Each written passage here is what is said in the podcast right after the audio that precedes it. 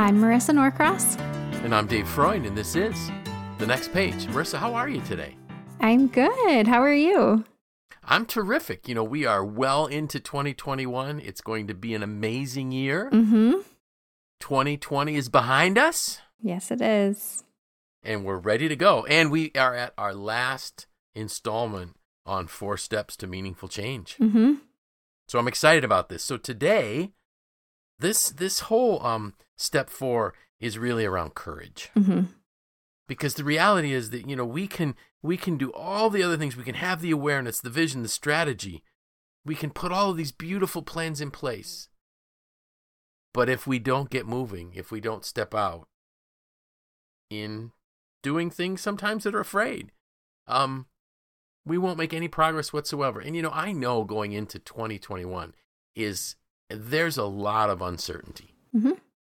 You know, how long will we still have some of these lockdowns?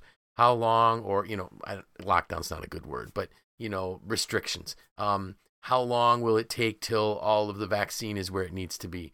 What is going to happen in Washington with a new president and a new Congress and all? None of us know those things. What's going to happen to the economy? I don't know.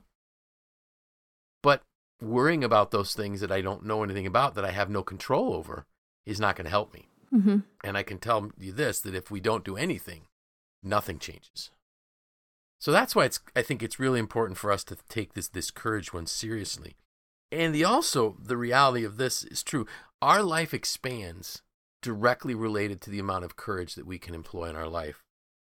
There's a Roman historian that I wrote in my post this morning, Tacitus, who wrote, "The desire for safety stands against every great and noble enterprise."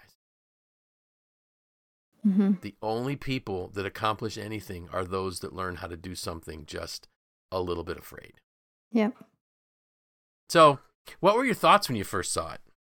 I will say this one kind of surprised me a little bit. I think back when we started, you had told me that the fourth one was going to be about courage, and we outlined it and you talked about it a little bit, but I would say it wasn't something that immediately came to my mind, but now that I've read your thoughts on it, makes complete sense. Because you're right, you can spend all your time working on awareness, vision, and strategy, but if you can't take even the smallest leap of faith to get those things going, then it was all wasted. Right. You know, as you were talking there, the thought that when you said if you don't take that little leap of faith, and the exact thought that came to mind, you're gonna laugh about this, was should I propose to my wife or not? Mm-hmm. Because if I propose, she might say no. Mm-hmm. But she might say yes. Well, she did say yes, obviously, 39 years ago. But if you think about that, so for me, that was the thought that came into mind. And maybe it was because I remembered the anxiety that I had to propose or not to propose. What if she says no? I don't, everything changes type of thing. Yeah. Mm-hmm. But she didn't. But had I not had the courage and the faith to ask, imagine how different my life would have been. So now we're not, certainly not everybody's faced with that kind of a question every day. But one of the things you and I talked about before we hit record was, so let's say we have to have a conversation with our boss, mm-hmm. but we're not sure how our boss is going to receive that conversation. So by not having it, we don't solve anything. By not having that conversation of how we might be able to reimagine our position, we have no hope of changing our career. That everything in life that we want is right outside of our comfort zone. All of our needs, desires, everything, it's right outside of our comfort zone. But we have to get comfortable being uncomfortable. So one of the reasons that we don't step out is fear. And it just seems like fear keeps coming back as this underlying theme. It seems I talked about fear more in 2020 than just about anything else, because we have to be able to overcome fear. And one of the things that struck me as I think about fear is, fear is always worse at night. Yes, for sure. Right? A screaming child is worse at night than in the daytime. Mm-hmm. And they're bad in the daytime, but it's worse at night. You know, we hear a bump in the night, and it's scary. We hear it during the daytime. It's, oh, I wonder what that was. The house is settling. Yeah, the house is settling. You know, I remember because we built our own house, and the first winter I lived in my house, it seemed that at night in the winter when it got really, really cold, this house made more popping and wheezing sounds, and I didn't know what it was. I thought, is this thing going to fall down? You know, and when I was talking with a coworker, he said, no, it's just the wood is continually drying out, and it's just so dry. Mm-hmm. Like, now we've lived in this house 30 some years. You know, I'm so used to all the bumps and the bangs. And even if it's at night, it's a little bit scary, but not as bad as it used to be. So the reason it's scarier at night is because we can't see. And there's no light to really reveal what's going on. And so the most important thing we can do with what's holding is to identify what's holding us back. We need the courage. Something standing in the way of that courage just flowing. It's typically a fear. What are we afraid of? And the best way to deal with that fear is to talk it out. Identify it, label it, name it. So I used the example of, you know, what's the economy going to look like in 2021? I don't know. Can I change the economy in 2021? No. So should I be fearful of what it's going to do? I can't change it. I should prepare for some things, but I need to think through, is this a logic? So, for instance, it's not something we're doing, but do I buy a house or don't I buy a house? Well, logically, we would look at you buy a house when you can afford to buy a house. And if your job is steady and there's no reason why you think it shouldn't be, why would we worry about what the economy is going to do, whether or not we buy the house? You know, most people would say that having property is something that's good in a time of financial uncertainty. It certainly is better than buying a car. But you have to have those conversations and talk them out with people. I just had a conversation the other day with somebody that bought a house and wonders if it was a wise thing to do. And I said, you know, if we hit an inflationary period and the dollar loses value, your house retains the value. I said, in Syracuse, we're blessed. We don't have markets that skyrocket, and we don't have markets that collapse. So it's a good hedge against inflation. But he was worried. But when we talked it through, he was able to kind of think it through. So I'm hoping that example makes sense. So I asked you at the beginning if you ever were afraid of things. So did anything come to mind? The one thing I thought would be fearful, you just said, no, that one really didn't bother me. So. I mean, I think,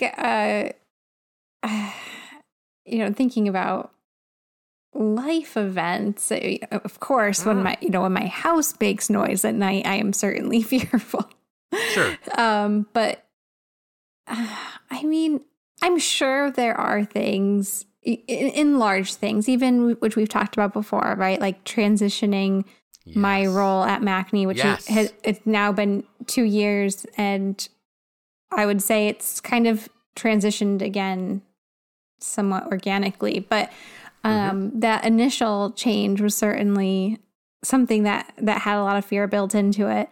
And, you know, I think you and I talked through it a lot, which kind of helped shed some light on it and gave me the courage to move forward. So I think, you know, that was probably the most recent kind of large life-altering decision that required some courage. And that was a huge one. That was a big one for sure. Yeah. And I remember back then, I think the first conversation you and I had, I was in... You were in Florida. Beach. Mm-hmm. Yeah. And I get this text from you, can you talk? And I'm like, And I kind of had an idea that something was up. And I think my response might have been, yes, unless you're telling me you're leaving, something like that. But then we had the conversation, and you just needed to verbalize what you were feeling. Yeah. I think it depends. And it kind of, these types of things I think are very dependent on personality types as well. Absolutely. And like, I'd consider myself a pretty risk-averse person. Yes. And I am very calculative, and I will that, you know, you and I had that conversation, which definitely gave me the push I needed. But then I had to go do my own like calculations and spreadsheets and charts. And I think that was kind of my way. Like that's my process. That is how I can have courage to make those decisions. I, you know, when, before we started recording, you asked me if I had ever performed in a dance recital. You know, everyone who listens to the podcast knows that I danced for 20 something years. And you asked me if I was, you know, afraid all those times, and I wasn't. And I think maybe I was when I was 2 years old, but then it became like I had my process, my preparation process that kind of got me out of that place, you know, like I switched the way my brain looked at it. Yes. Perfect. Which is really what we're asking people to do in this courage piece. Shift the way your brain is looking at it. And all of a sudden, and I loved how you talked about the preparation piece. You weren't afraid to get out on stage because you were prepared to go out on stage. You know, people will ask me, well, aren't you afraid to do public speaking? And I'm like, no. Now, the first few times, yeah, I really was. But what I've learned is you just prepare and you think it through. And really, what's the worst thing that can happen? Now, actually, I lived through one of those worst things that could happen, if you think about it. And it was pretty big. It was about a year ago this time when I was presenting something. And the group that I was presenting to just revolted against the video that I presented. Because I was showing a video, and you know what we're talking about here because I shared it with you. Yeah. And it was like, that is like a traumatic moment that's still, every now and then I'll get these like chills that go down my spine when I think about it. But guess what? I'm fine. Yeah, there's some emotional scars about the way they revolted, so to speak. And do I ever want to go back? No, I don't ever want to go back. But you know what? I survived it. And looking back on even that, which I consider to be a very difficult time, I learned a great deal. So it wasn't a failure. And your courage probably expanded beyond that, right? Like you stepped outside your comfort zone. You did something uncomfortable. It didn't go as you had planned. Right. But you learned something, and exactly now you probably have that, you know, when you think about like, how bad could this be? Is it going to be as bad as that one time? Probably not. Probably not. Now that I've got that one under my belt, no, it won't be that bad. You know, and I'll ask a lot more questions before I go in than I did for that one. So really what we're talking about is training our brain to not. We're not talking about being careless by any means. Right. You know, I am also very risk averse. But there's a difference between stepping out with courage and being foolish. So we're not saying to be foolish, you know, being very calculating, have the conversations with the people. So if there's, so whatever it is that's holding you back, identify what's the fear that's keeping me from stepping out in courage. Work it through, talk it through. And this point about getting comfortable being uncomfortable, with you getting on stage hundreds of times, you became comfortable in a very uncomfortable situation to the point that you probably got to a point where you really enjoyed it. So that's what's going to happen. The more we do it, we actually enjoy it because there is this little bit of an adrenaline rush when you're doing something that's a little scary. Yeah. But you love it. You want to be on stage, so to speak.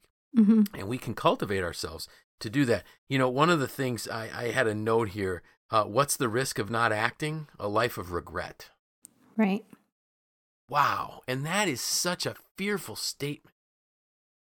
You know, I don't want to get to the end of my life and be able to say, well, I wonder what would have happened if. So using the proposal example, yeah, my wife could have said no. Thankfully, she didn't. But can you imagine if I would have spent my life watching her from afar, living a life with someone else? The regret that would have been part of that. One of the things, too, that I liked when I did a little bit of research on this was developing intellectual courage. And I never thought about this, the power of exposing our mind to other people's struggles and challenges through books and literature and things like that. You and I've mentioned offline that I just finished it today, the Walking with Destiny, the book about Winston Churchill. And man, when you are able to listen to what that man went through, it gives you courage. Tremendous courage. You know, and so other people may look at our country in these turbulent times and say, oh my goodness, you know, are we going to make it? Yeah, well, why don't you just read Team of Rivals about Lincoln? You know, read any of the historical books of things we've gone through as a country. It's going to give you this intellectual courage. You begin to be able to reason out in your mind that while it may look really bad for me right now, this is nothing compared to what other people have gone through. Mm-hmm. One of the things I did early in the last, early 2020, like in the April timeframe, was started reading about the Spanish flu of 1917, 18, and 19. Because it shows you these things have happened in the past. And we'll get through it without much trouble. Is there anything that you'd, other than talking things out, is there anything else that you do that helps you overcome the fear to hold you back, that might hold you back? I think talking things out is critical for me. I think looking at kind of a risk-reward scenario, right? Maybe plotting out like a pros and cons list, or depending on what it is, considering what's at stake and what the situation could be.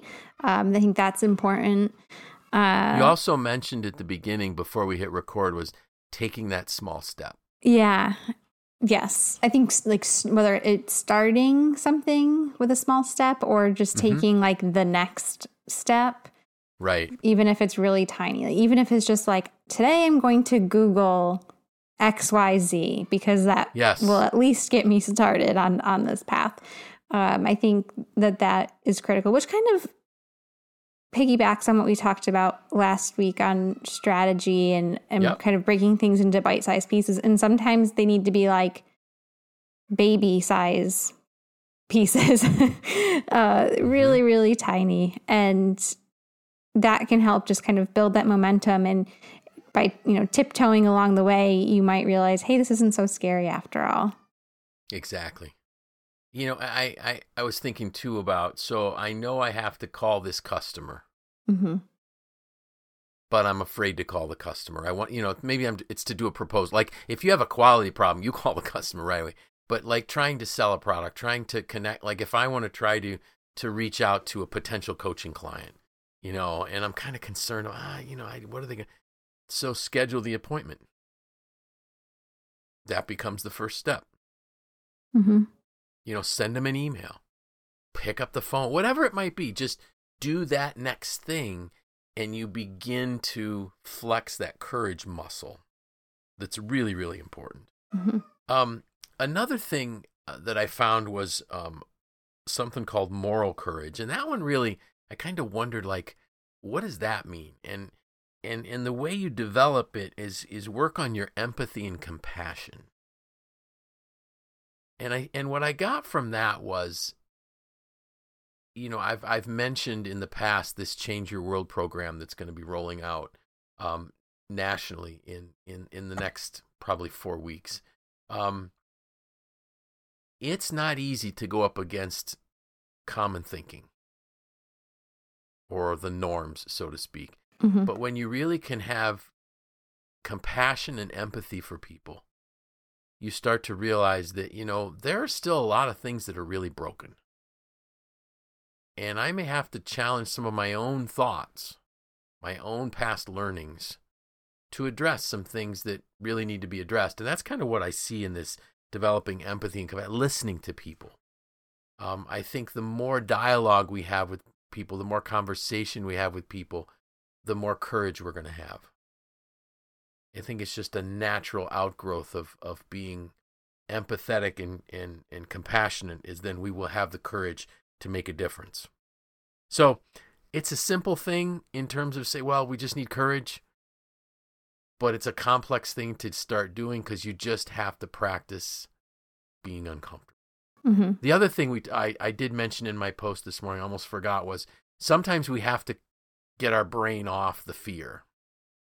And if we can really focus on something that engages our prefrontal cortex, that reasoning part of our mind, we can take the time away from trying to rationalize. The fear kind of paralyzes that part of our brain, and it can be something as simple as a hobby or a puzzle, whatever it is that's going to occupy that part of our brain. The other thing that I forgot to mention too is to growing our courage muscle is try hobbies that you've never tried.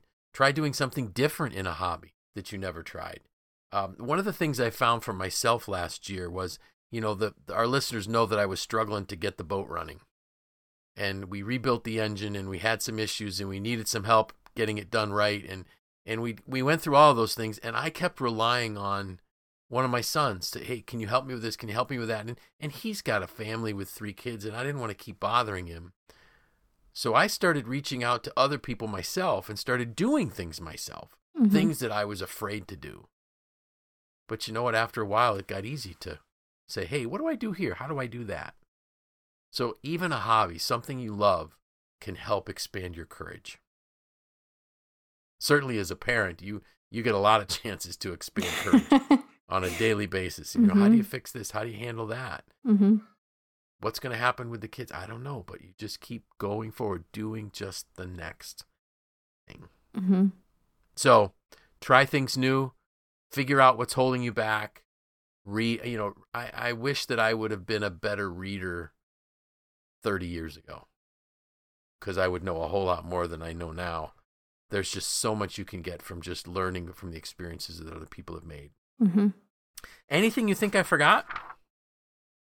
I think we covered a lot of ground, and you mentioned a few times, that courage is kind of like a muscle, right? And the more you exercise it, and of course you need some rest. You can't just be constantly right exerting courage, but that the stronger it becomes and the more natural it feels, I think.